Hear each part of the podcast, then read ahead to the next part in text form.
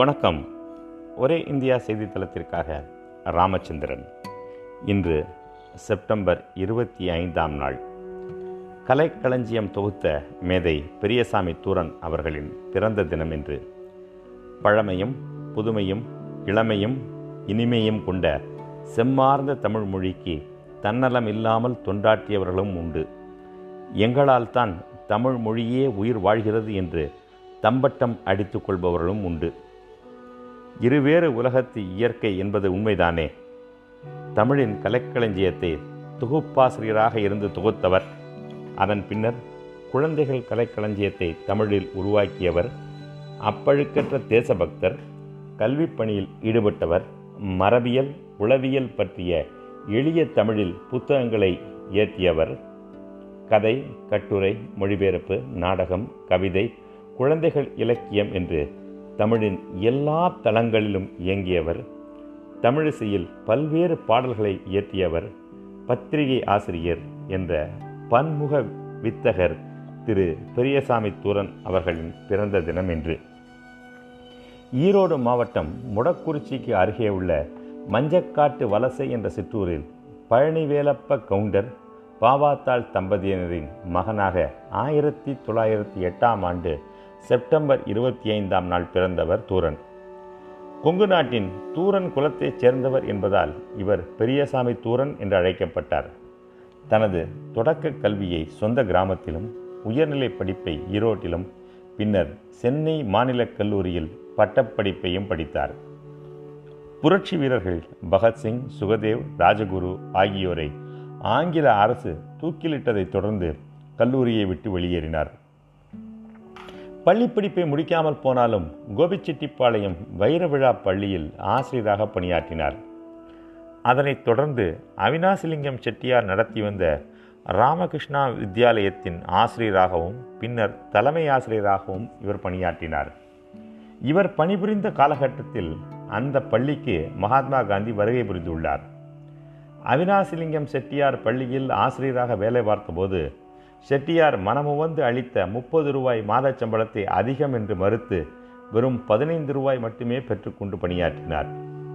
அவினாசிலிங்கம் செட்டியார் கல்வி அமைச்சராக பணியாற்றிய போது தமிழ் மொழி வளர்ச்சிக்காகவும் கலை சொற்களை தமிழில் உருவாக்கவும் தமிழ் வளர்ச்சிக் கழகம் என்ற அமைப்பை நிறுவினார். அந்த அமைப்பின் சார்பில் தமிழில் கலைக்களஞ்சியம் உருவாக்கும் முயற்சி தொடங்கியது. இந்த மகத்தான படைப்பை உருவாக்கும் பணிக்கு முதன்மை ஆசிரியராக தூரன் நியமிக்கப்பட்டார். பத்தொன்பது ஆண்டுகள் இடையறாது உழைத்து தூரன் கலைக்களஞ்சியத்தை வெளிக்கொண்டு வந்தார். அதன் பிறகு பத்து தொகுதிகள் கொண்ட சிறுவர்கள் கலைக்களஞ்சியத்தையும் அவர் உருவாக்கினார். தமிழ் மொழியே இசையானது இசை போல இனிமையானது. தமிழில் தேர்ச்சி பெற்ற தூரனுக்கு இசைப்பாடல்கள் புரியும் திறமை இயல்பாகவே இருந்தது.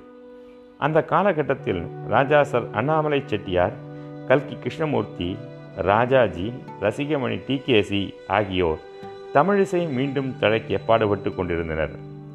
அறநூற்றுக்கும் மேற்பட்ட தமிழ் பாடல்களை தூரன் இயற்றி அந்த பணிக்கு மெருகு சேர்த்தார். திரு. தூரன் அவர்கள் நாட்டுப்புற பாடல்களும் கர்நாடக இசை கீர்த்தனைகளும் சுரங்களும் இயற்றியுள்ளார்.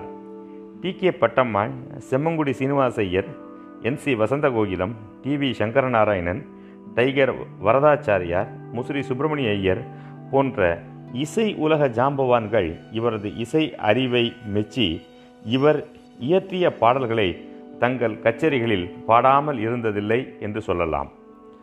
சாரங்கா ராகத்தில் அமைந்த ஞானநாதனே பிருந்தாவன சாரங்காவில் அமைந்த கலியுக வரதன் மான் ராகத்தில் அமைந்த முரளிதரா கோபாலா சாவேரியில் அமைந்த முருகா முருகா காப்பி ராகத்தில் பாடிய பழனி நின்ற கீரவாணியில் அமைந்த புண்ணியம் ஒரு கோடி சுத்தசாவேரி ராகத்தில் அமைந்த தாயே திருபுர சுந்தவிரி ஆகியவை இவர் இயற்றியவற்றுள் மயங்க வைக்கும் சில கீர்த்தனைகள்.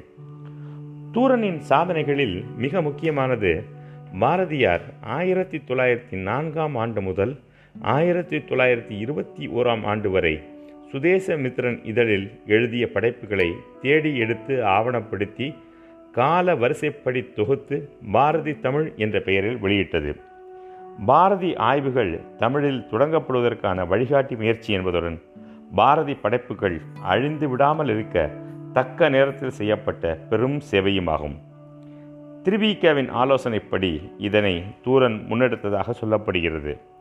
பாரம்பரியம் கருவில் வளரும் குழந்தை பெற்றோர் கொடுத்த பெருங்குடை என்று மரபியலிலும் குழந்தை உள்ளம் தாழ்வு மனப்பான்மை மனமும் அதன் விளக்கமும் என்று பல்வேறு புத்தகங்களை உளவியலும் தூரன் எழுதியுள்ளார். இன்று போல அறிவியல் வளராத ஐம்பதுகளில் கலைச்சொற்கள் தமிழில் உருவாகாத காலத்தில் இப்படி எழுத வேண்டுமென்றால் அதற்காக தூரன் எந்த அளவு உழைத்திருக்க வேண்டும் என்பதை எண்ணி பார்க்கவே மலைப்பாக இருக்கிறது. தமிழிசை சங்கத்தின் இசைப்பேரறிஞர் விருது தமிழக அரசின் கலைமாமணி விருது மற்றும் பாரத அரசின் பத்மபூஷன் விருது போன்றவை இவருக்கு வழங்கப்பட்டுள்ளன. வாழ்நாள் முழுவதும் தமிழ் மொழிக்காக அயராது பாடுபட்ட திரு பெரியசாமி தூரன் ஆயிரத்தி தொள்ளாயிரத்தி எண்பத்தி ஏழாம் ஆண்டு ஜனவரி மாதம் காலமானார். பூத உடல் மறைந்தாலும் புகழ் உடல் மறையாமல் இருக்கும் என்கின்ற சொற்கள் தூரனை போன்ற அறிஞர்களுக்கு நிச்சயமாக பொருத்தமாக இருக்கும். நன்றி.